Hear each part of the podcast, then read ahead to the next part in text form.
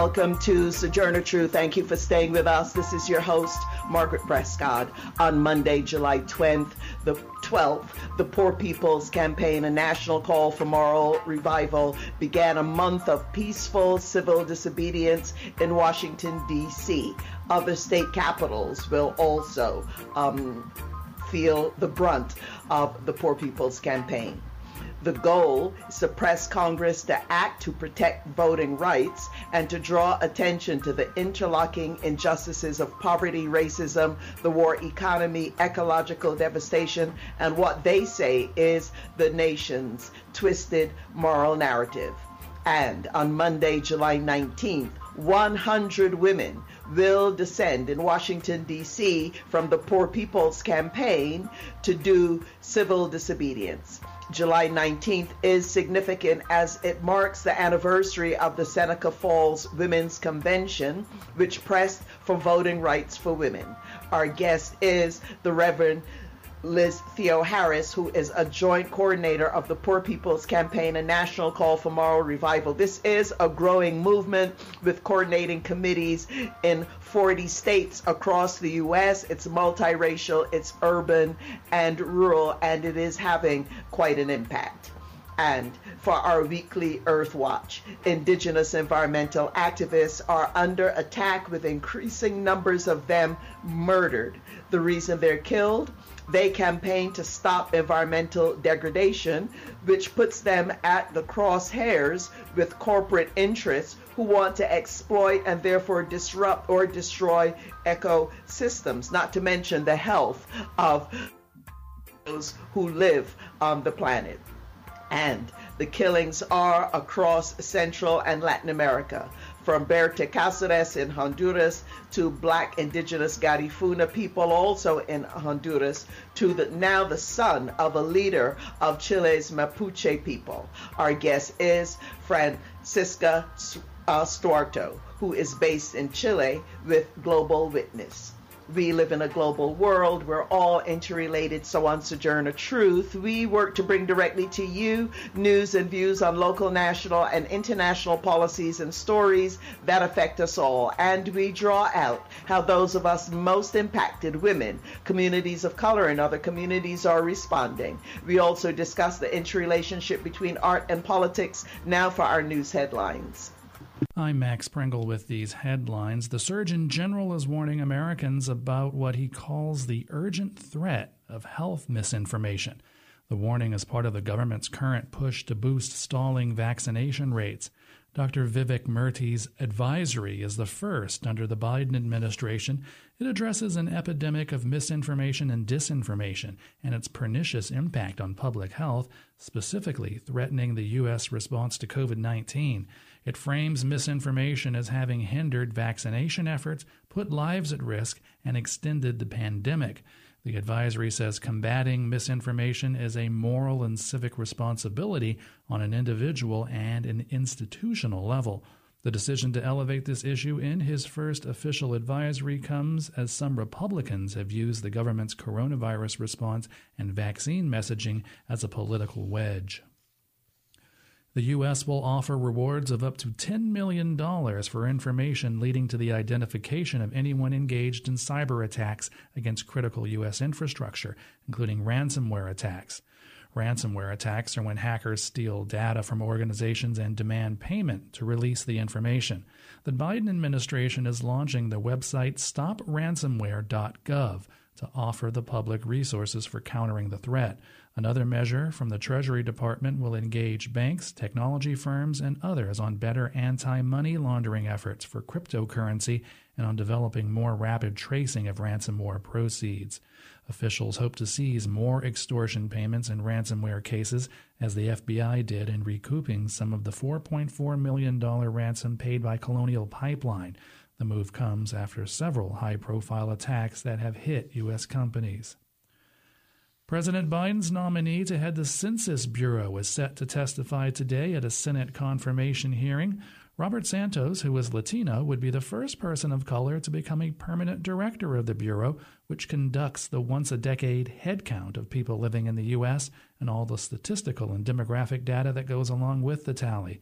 Currently, Santos is the American Statistical Association's president and the Urban Institute's chief methodologist.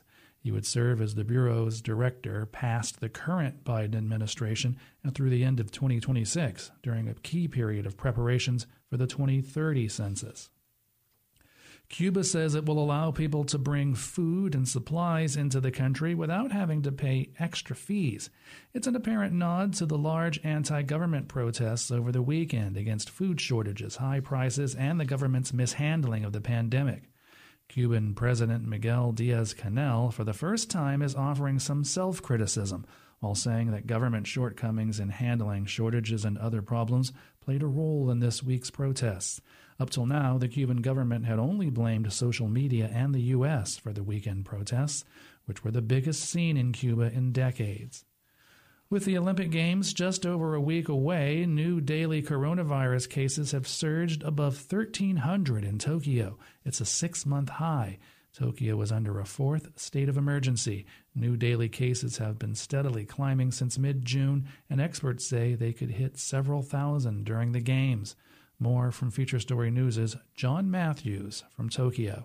Seven staff members at a Japanese hotel outside of Tokyo tested positive for the coronavirus. The delegation they were hosting is said to be in a bubble and did not have direct contact with the staff.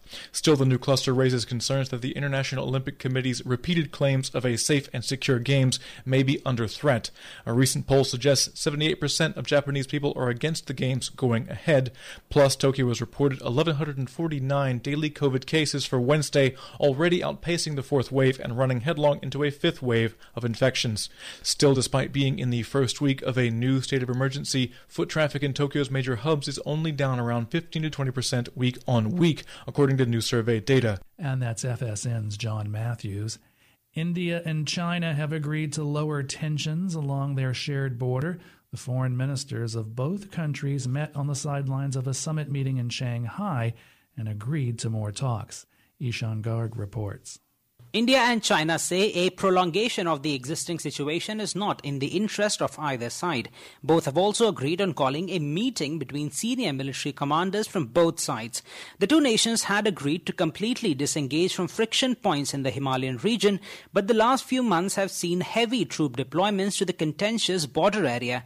Experts say the nuclear neighbors do not trust each other and need to scale back their armies to build trust.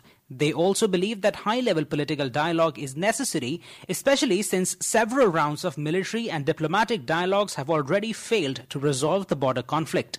Ishan Garg, New Delhi. I'm Max Pringle. You're listening to Sojourner Truth on Pacifica Radio.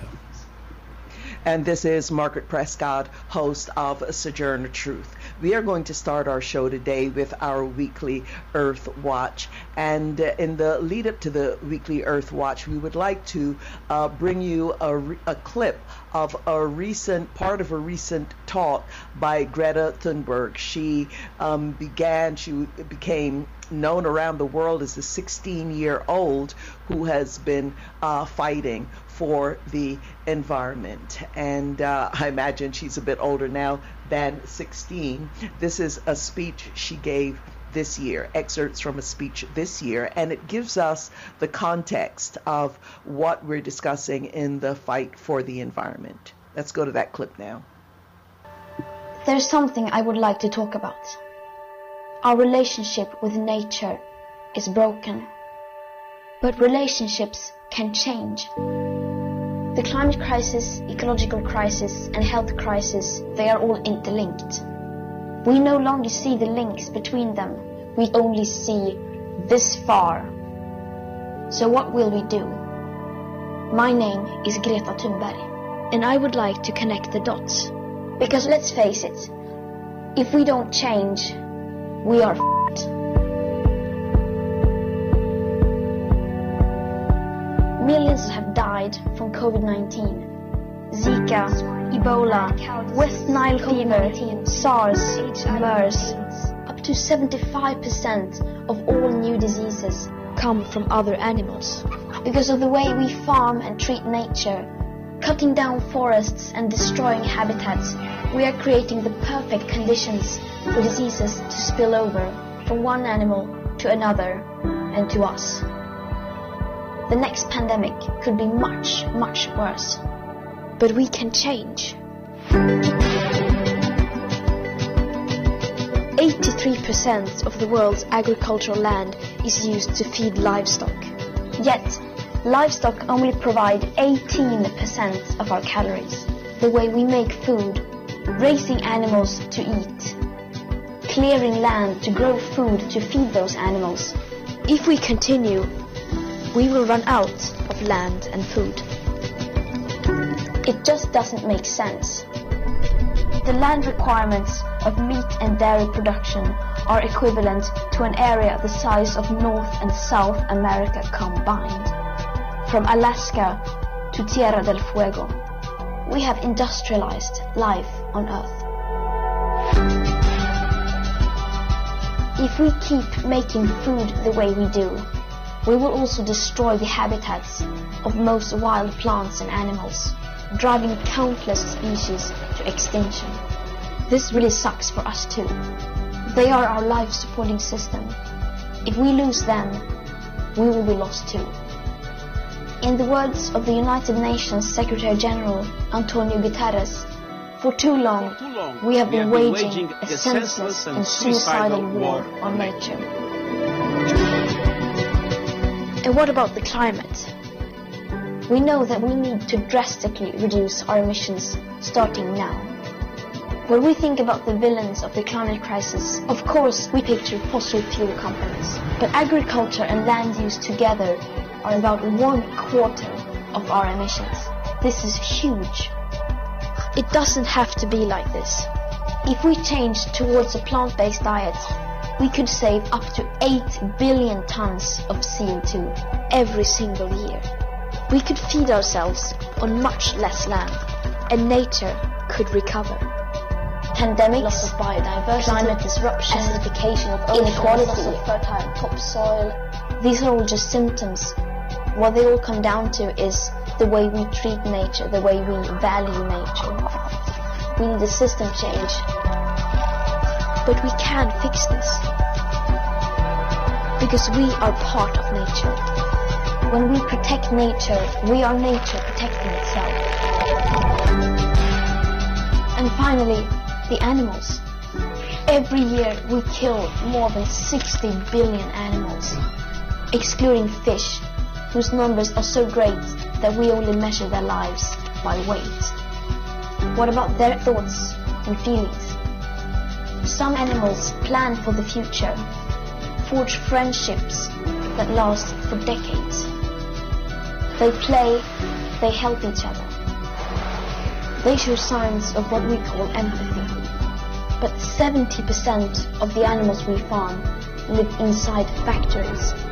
In the United States, that number is 99%. Their lives are short and terrible. How will we be judged? It is heartbreaking to know all this, but it is also our opportunity. We know what we can do. We can change the way we farm. We can change what we eat. We can change how we treat nature. Some of us have lots of choices, while some have none at all. Those with the most power have the most responsibility, and most of us can do something. So, what will you do?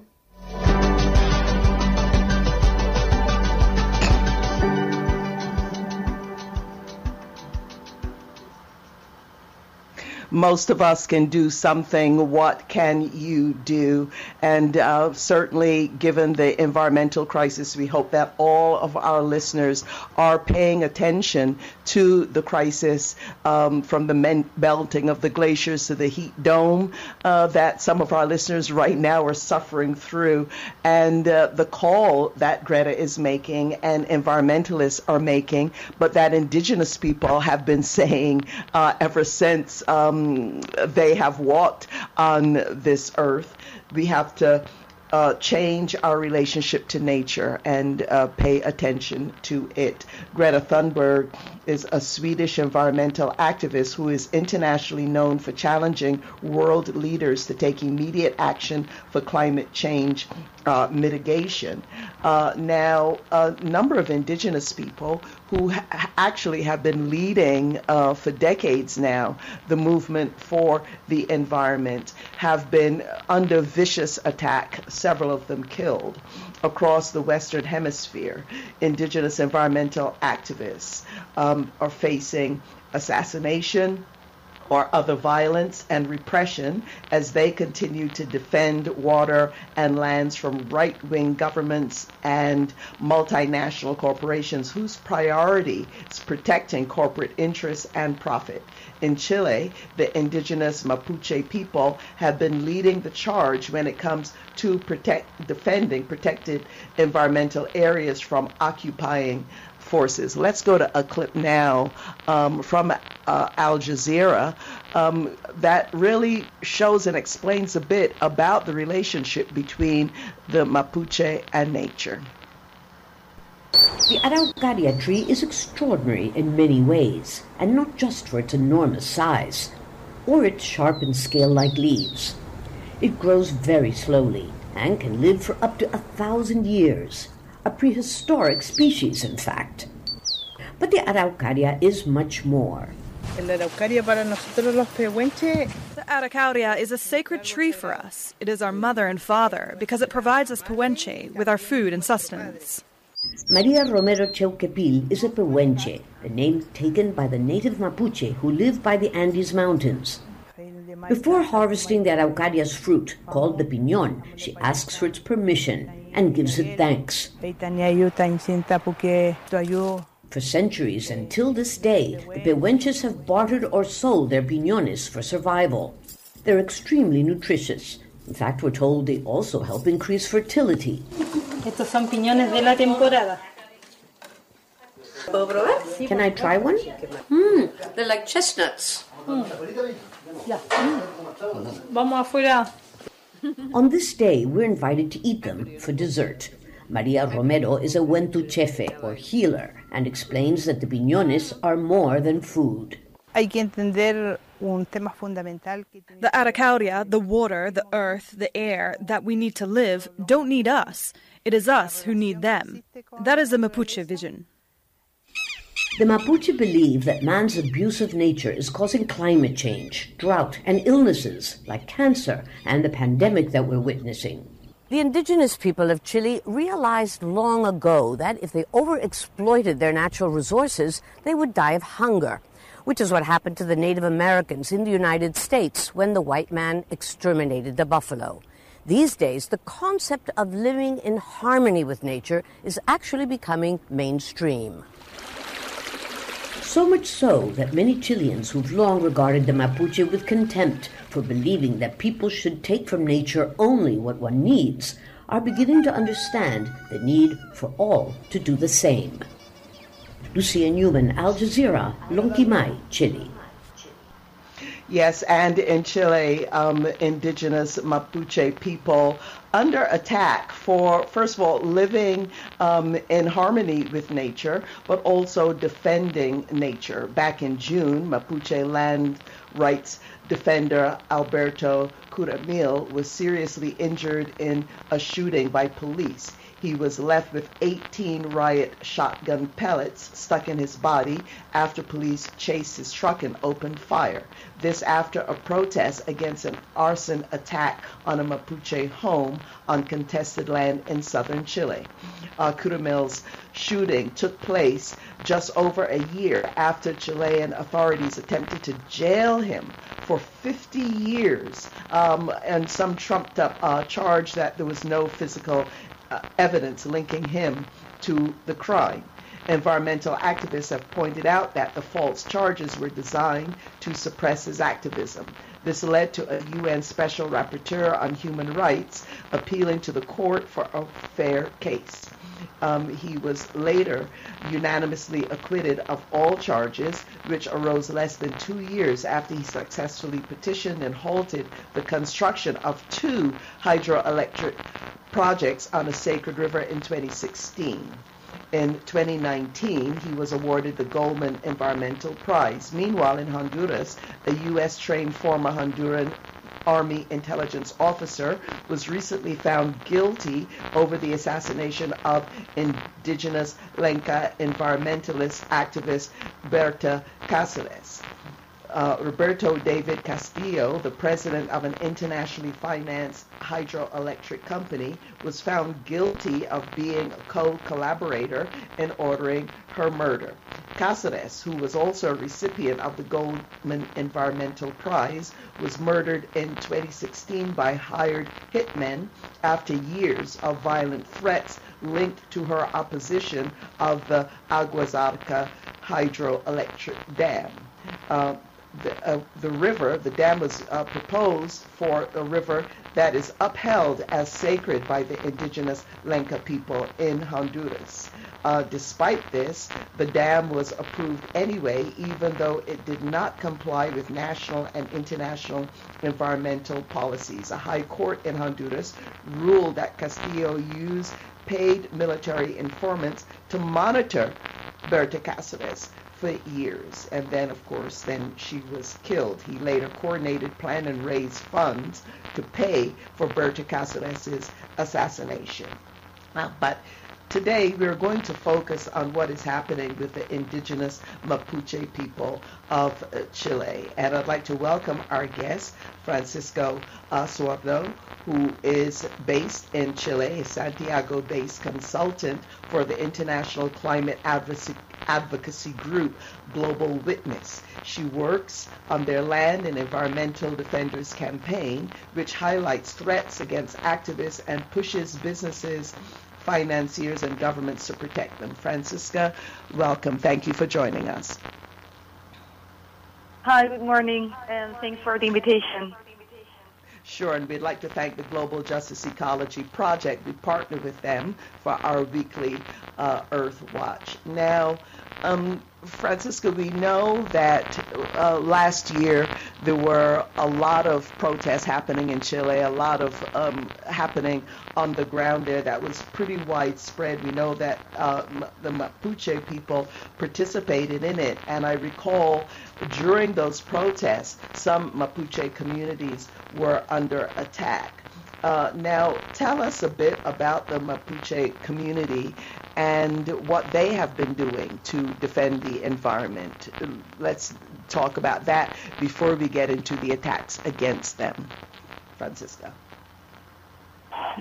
Yeah, thank you. Yeah, I would like to say first that this is part of a systemic violence that we as Global Witness uh, have documented across regions and, and we know that Latin America is one of the regions that documents the most these type of attacks, but also uh, one of the, the regions that uh, where more attacks are documenting every year, documented every year. Um, so I would like to say first that this is not specific cases, and, and it goes way beyond specific cases, and it's more systemic violence, uh, racism, and and and neoliberal policies that are put in place in states that uh, uh, are, are, are, failing to protect people that are defending democracy, are defending the environment, uh, the common good, and, and things that could help us overcome the current climate crisis. So, uh, beyond specific cases and actions, I would say that uh, first of all, this is something uh, that is urgent to pay attention to because it's costing lives is causing huge damage, environmental damage, and irreversible uh, consequences for affected communities. Um, in, in, the particular case of Mapuche people, this is a historic resistance that has taken place in, in, in Chile, the southern part of Chile particularly. And these people have, have, have struggled uh, for years uh, to be recognized by the state, to be protected by the state, Uh, and for their claims uh, to be listened uh, by population. So why I'm saying this is this systemic uh, racism uh, implies that people, many people, do not take credit for what's going, what, what's happening, and when they, these people protest, the main reaction is that they're going against development, that they don't want to, for all of us to live safe. they're calling for violence, and and that that's a very damaging and and and I would say very concerning image that it's projected on on on these land and environmental defenders because once they're attacked, uh, public opinion uh, just goes against them and say like that's what they, that's what they deserve for for being violent for and for harming communities uh, instead of saying this is something very concerning because it means that we cannot protest and that we cannot ask for our rights and, and, fight for our rights. And I think that in, in, the case of Chile, that was very well portrayed when the protest started in 2019 and when there was the whole country facing this violence and this state violence from police um, forces. And that's when people realized that what was what people were denouncing years and years ago was now happening to all of them. And uh, you know that now we're uh, going through this huge political agreement that uh, uh, it's allowing us to build a new constitution after uh, more than 30 years of um, 17 years of dictature and almost 30 years of, of a political regime that uh, used the constitution we wrote in, in during the, the, dictature of Pinochet. So now right. we're facing, uh, uh, I would say, I'm optimist and I'm saying that this is a tipping point and maybe a huge opportunity to start recognizing the, the, the role of indigenous people, their rights, and, and, and their willingness to contribute to a plurinational uh, state in which we all uh, enjoy our rights. And, and, and yeah, I would say that also uh, the significance that it has land and the environment for them, it needs to be recognized and addressed for for, uh, for all of us because uh, when they talk about the river, they, they don't talk about just water uh, running. They they talk about sacred places. They talk about the place where they meet, uh, and it was uh, the same with Berta Cáceres. Uh, the Gualcarque River was a point uh, for everyone to meet, to enjoy the river, to uh, be and enjoy nature. So it goes way beyond uh, river and land. It's about the territory and the significance of this territory and this common good for them. Right, and um, the Mapuche make up, um, you could say if this is correct, 12% of Chile's population, the largest indigenous uh, group there. They've been fighting for recognition as Chile's uh, constitution, which, by the way, was drawn up during the dictatorship of uh, Pinochet, is the only one in Latin America not to acknowledge is its indigenous uh, people. So, you know, there you have some background, and, and much of their land was sold off to farmers and, and forestry uh, companies. So they're demanding uh, greater autonomy, recognition of rights, and the return of historic lands. Now, tell us about um, this, uh, the son of Chile's uh, Mapuche people, uh, a leader of the Chile Mapuche people, who was shot dead recently by the police. Uh, tell us uh, tell us about that and the significance of it, and how the Mapuche are responding uh, to his murder. Yes, this is a very recent incident, uh, and, it was supposed uh, initially they, they thought it was the son of Hector Llaitul, Ernesto, but uh, at the end they, they defined because they were very similar to Pablo Marchant, who was uh, identified as, as the shot dead person. Uh, I would like to say that this is going under investigation, but the, the claim is for the communities uh, go go. They recall for investigation for for due diligence and, and to address it because most of these cases end up in impunity.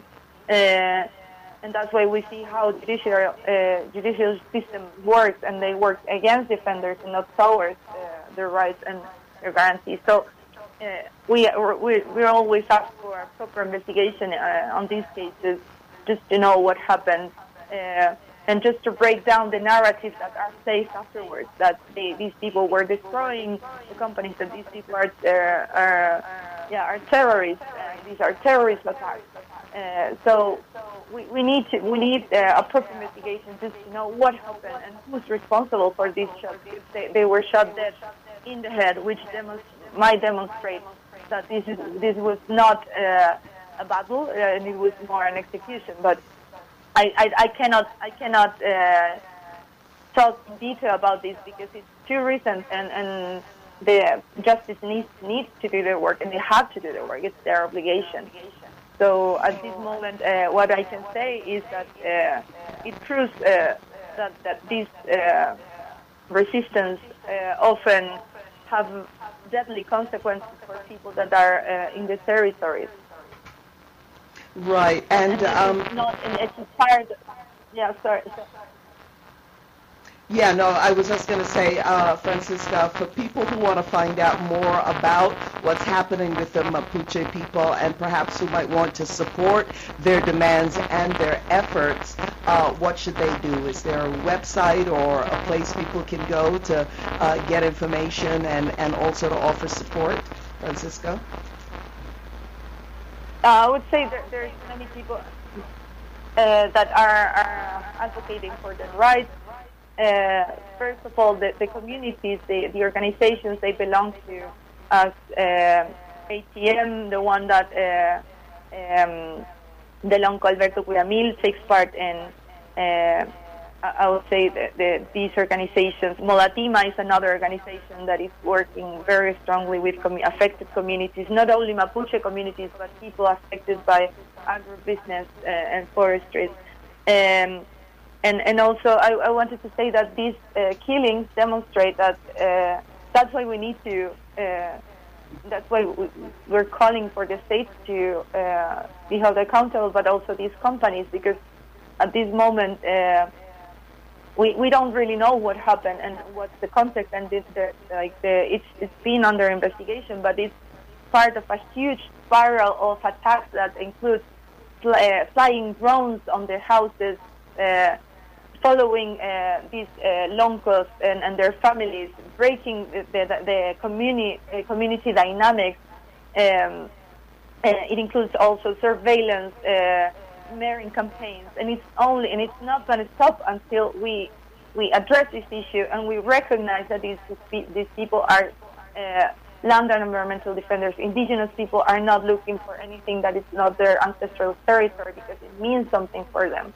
Uh, so I, I, just wanted to say that uh, it's important to understand that the killings are the, the top of the iceberg, but then we can we can tell and we have documented many types of attacks, and, and they go from uh, digital smear campaigns uh, to like huge uh, infrastructure uh, behind killings, as we as we witnessed uh, with the case of Berta Cáceres.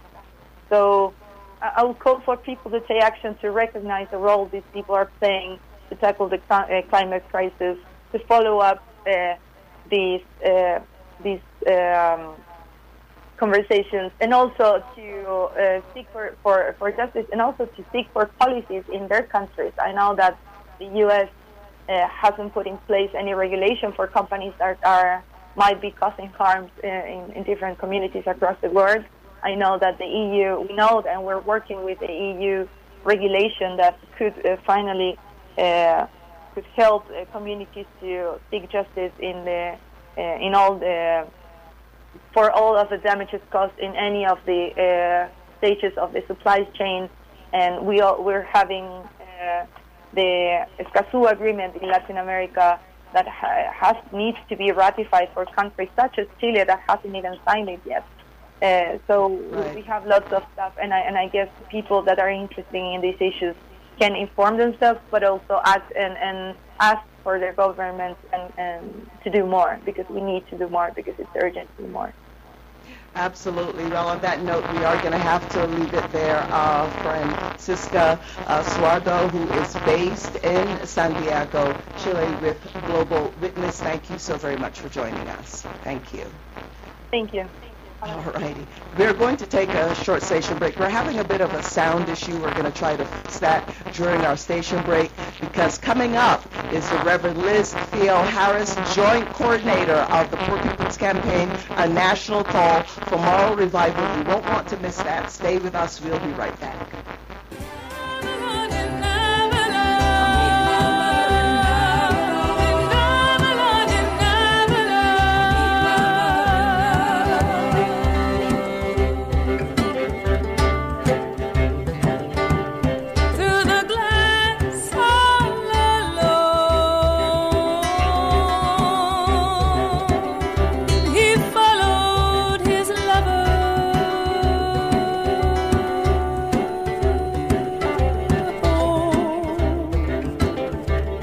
And that is Avalon by Rhiannon Giddens. This is Margaret Prescott, host of The Sojourner Truth, and you can check out our website at www.sotrueradio.org. And if you're a member of Facebook, you can like and friend us on Facebook. Our handle on Instagram and Twitter at So True Radio. We're also nationwide and worldwide on SoundCloud. And today we'd like to give a shout out to our SoundCloud listeners in across Central America and in the United States. We'd like to give a shout out to our listeners in Milwaukee, Wisconsin.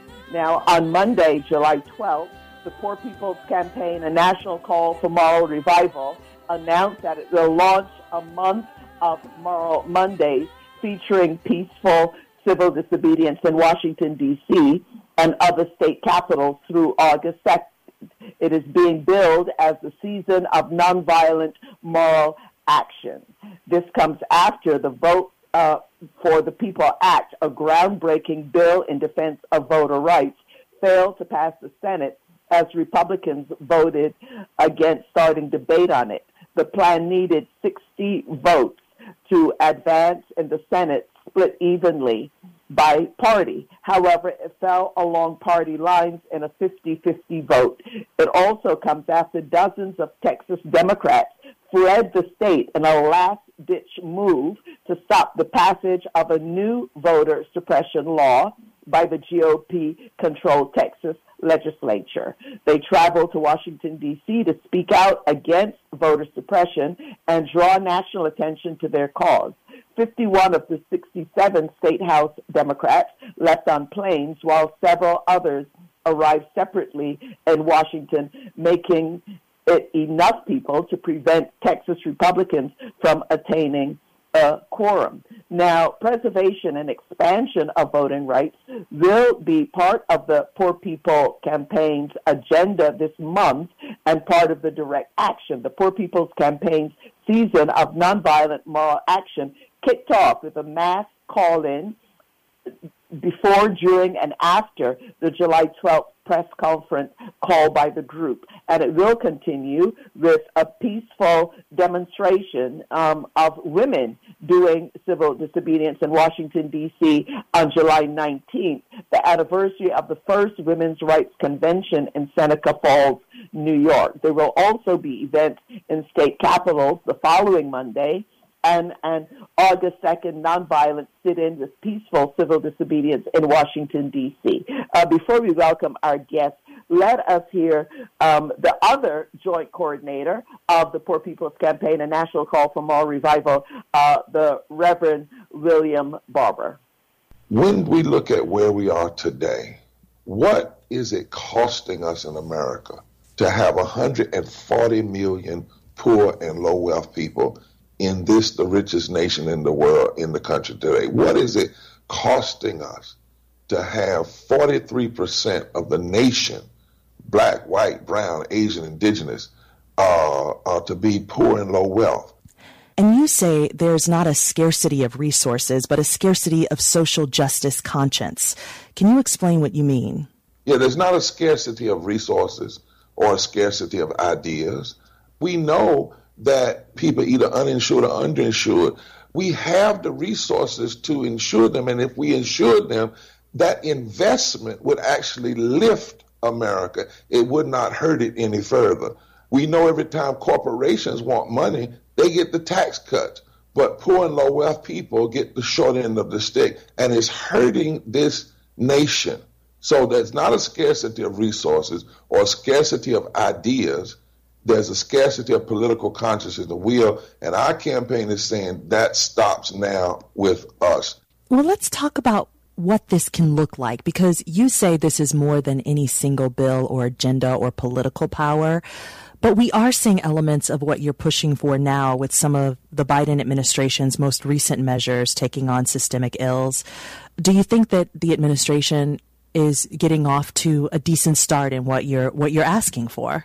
Sure, it's a better start. And in fact, we met with the policy team of the president before the inauguration.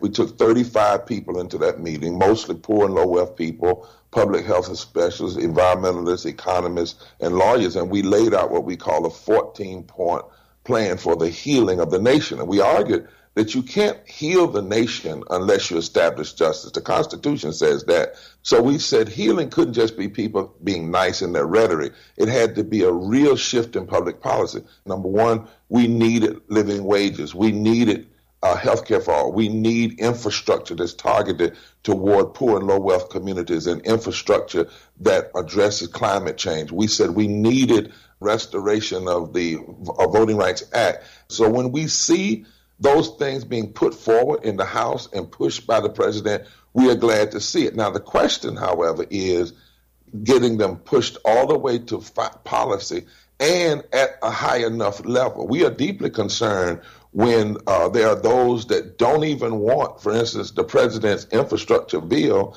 and we believe even at the amount that it's at, it's not fully enough. Right there, there you go. And what uh, that was the Reverend uh, William Barber. I'd now like to welcome the Reverend Dr. Liz Theoharis, co-chair of the Poor People's Campaign, a national call for moral revival along with the Reverend Dr. William J. Barber II. She's also the director of the Kairos Center for Religions, Rights, and Social Justice at Union Theological Seminary. Uh, Reverend Theoharis has spent over the past two decades organizing amongst the poor in the United States, working with and advising grassroots organizations uh, with significant victories, including the Coalition of Immokalee Workers, the Vermont Workers Center, Domestic Workers United, the National Union of the Homeless. Uh, she's a member of the National Welfare Rights uh, Union. Um, Reverend uh, Liz, as I refer to you as, so good to have you back on Sojourner Truth. Thank you for taking the time to join us. Thank you so much for having me, Margaret. It's great to be with you. Now, Reverend Liz, uh, first, we would like to offer up our sympathy from the Sojourner Truth family. We know that you recently uh, lost your dad. And I imagine uh, growing up in the household with him, an activist in his own right, and your and your mom, that was quite an early uh, training uh, for you. But so before we talk about what's coming up with the Poor People's Campaign, just just tell us a little bit about your dad, Reverend Liz. Well, well, thanks so much. Yeah, so my father, Athan uh, G. Theoharis, uh, was one of the foremost critics and scholars of the FBI, and he helped to break open the abuse of power that the FBI and, and federal intelligence agencies um, was engaging in, you know, uh, uh, from from their formation, um, uh, and and and also I think really shows to us um, why it, it it is on all of us to defend our democracy um, in this in this day and time. Um, you know, from abuses of power um, from those that are are in positions of power that are supposed to be uh, lifting up this society, um, but who have often taken it upon themselves to to um, promote um, white supremacy and um, authoritarianism um, instead of uh, the expansion of our democracy. And so, um, uh, my father, you know, again, uh, exposed, opened up uh, so many of these abuses, so much of, of what the FBI was doing. And uh, uh, his his spirit is needed in this time, as as we all are called to defend our democracy um, and to to really make sure that we lift um, from the bottom and and let this whole society, especially poor and low income people, um, rise um, and and live the lives that that that everybody everybody everybody deserves. Yes, and, and Reverend Liz, um, your path here, I mean, you're not only uh, very committed to social justice work, you're very committed to your faith. I read an article that said that since 13, you were actually a Sunday school teacher, then you went on to be a deacon, when you were just uh, 16 years old. But now here you are on the national stage, joint coordinator of the Poor People's Campaign National Call for Moral Revival. Of course, the Poor People's Campaign begun called for by the Reverend Dr. Martin Luther King just months actually before he was assassinated. Um, Reverend Liz, the uh, you got together with Reverend Barber uh, made the call. I, uh, just for true transparency, I'm a supporter and active with the Poor People's Campaign, uh, specifically here in California.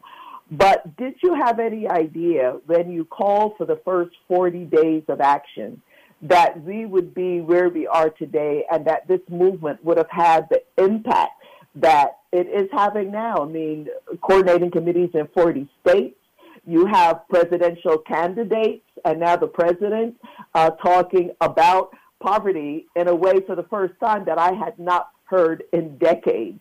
Uh, your reaction to the impact thus far, I know there's a lot more to do, but the impact thus far of the Poor People's Campaign, Reverend Liz. Well, well, indeed, I, I, I mean, I think it, it is so important. Um, what we know uh, about history and and today, and, and the impact that the Poor People's Campaign, a national call for moral revival, is having, is that when people, um, poor people, and moral leaders, and activists and advocates come together, um, especially when we're led by those that are most impacted by the injustices that we're trying to solve, that we can indeed make a difference. And, and this is actually how change happens. And so, so you know, I, I've been engaged in very grassroots anti-poverty organizing for decades. You know, I, I uh, I was brought into the movement by welfare rights leaders and homeless leaders. Um, they are who taught me about Dr. King's Poor People's Campaign and that that was you know actually called for by the National Welfare Rights Organization and and leaders out of Appalachia and American Indians and and and various folks that that saw the the kind of coming together of of movements and and the need to uh, to organize back in the 60s that that is still um, so with us today. And and um, and and and when I started organizing um, and and when I personally have experienced poverty and homelessness my own self, uh, I often would not believe that that we could really make the kind of of change, the kind of difference that that indeed folks are already making. Um, like like you said, uh, poverty is on the national agenda um, in a way that it has not been in over a generation. Um, we ha- have a, a president in office who who all of us are, are continuing to, to, to need to, to challenge and call out, but who has said that, you know, trickle down economics never worked and that, um, that he is committed to making ending poverty a theory of change, not just an aspiration, right? I mean, this is this is powerful. This is significant. And what is perhaps even more powerful and significant is the thousands, the tens of thousands, the reaching to hundreds of thousands and millions of poor and low income people and others who have started to organize, have been organizing for a very long time, are new to organizing, but who are out there on the streets, you know, in our communities saying uh, that that we can do better. Um, and this lie that this is as good as it gets, and that we don't have the kind of resources to actually address racism, to address poverty, that that's just it. It's a lie. And so so I am amazed and, and, and excited by the impact that the Poor People's Campaign is already having and know that we have been called in this time um, because we need uh, more leaders to come forward because, you know, our democracy is under attack. Um, when you live in a, a country that has the wherewithal and the productive capacity to end poverty, end homelessness, end uh, minimum wages now and, and and fails to do so, um, then we need people, especially people that are impacted by, by poverty and, and, and injustice, to be out there uh, uh, calling us into action and calling us into to being the society that we, we can be. I do want you to talk about this uh, season uh, coming that began on this past Monday, uh, where people in the Poor People's Campaign will be doing civil disobedience, including this action, women's action, happening in Washington, D.C. on July 19th. Reverend Liz. Great.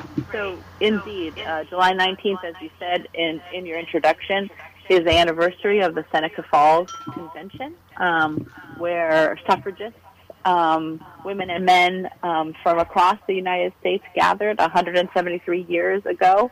Um, and put forward a declaration of sentiments um, uh, calling on uh, the nation to, to fulfill its promise of democracy for everybody. And and and so this many years later, um, especially given the the attacks on voting rights that this country is undergoing, um, the um, uh, women um, from all across the country, from from different uh, geographies and races and creeds, um, will be taking action together. Um, putting forward a, a, statement, a declaration of our own, um, calling on uh, the Senate and calling on the White House um, to, to do four things immediately, um, especially by August 6th, which is the anniversary of the Voting Rights Act. Um, we're, we're calling on the nation to, to pass all of the provisions of the For the People Act, um, uh, a bill that, that John Lewis helped to write. Um,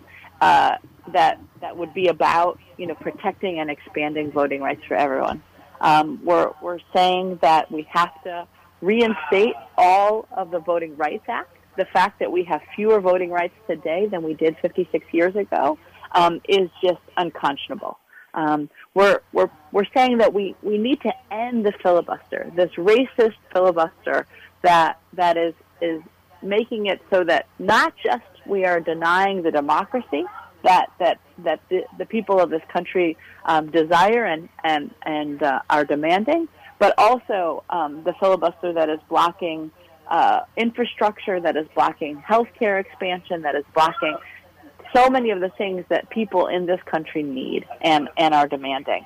And we're also talking about the need to raise the minimum wage to $15 an hour. Um, that we're just getting started with those demands. We have uh, a whole uh, host of, of demands that the Poor People's Campaign has put forward, but we're saying that that women um, and all people in this nation are, are called to take a stand and and um, uh, you know make sure that that the nation hears uh, that you know 68% of people are in favor of the For the People Act. You know, uh, a, a vast majority of folks um, uh, agree with, um, and this is cross political persuasion, uh, raising the minimum wage to a, a, a more living wage. Um, you know, folks have, have come forward and said we, we need to do so much more, so much better, and that economic justice and and um, civil rights and civil liberties need to be at the very center of our nation. And so, uh, again, we will we will take action on Monday in Washington D.C near the Supreme Court um, and, and hope that, that people will, will join us online um, and then also sign up to be a part of this season of nonviolent direct action that is, is sweeping the country. Right, and then the following Monday, actions will happen at state capitals. Uh, Reverend Liz, just very quickly, today uh, checks are arriving in the mail for the child tax credit, and there are uh, issues with the child tax credit. It's a step in the right direction. Uh, we know that it, it, it, won't end poverty, but it certainly uh, will help, um, you know, families that uh, extra th- 250 or 300 dollars a month, depending on the age of your child. But Reverend Liz, I don't know that the child tax credit even would have gotten through, even though a lot of us have been working on something like this and the right to welfare for a long time without the context of the Poor People's Campaign. Just a, a final thought uh, from you.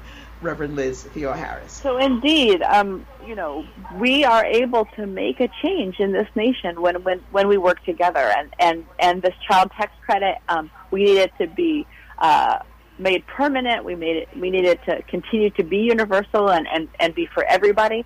But but we need programs like it that start with those that are poor and marginalized and work from there. Um, we need to center, um, like the welfare rights movement and, and like so many um, folks across this country have been fighting for for a long time. Um, but when we do come together, when we do organize, when we do put that pressure, um, we can make life better for us and for our children and future generations. And so, you know, hope that people will join the Poor People's Campaign. Go to poorpeoplescampaign.org to, to sign up to be a part of the season.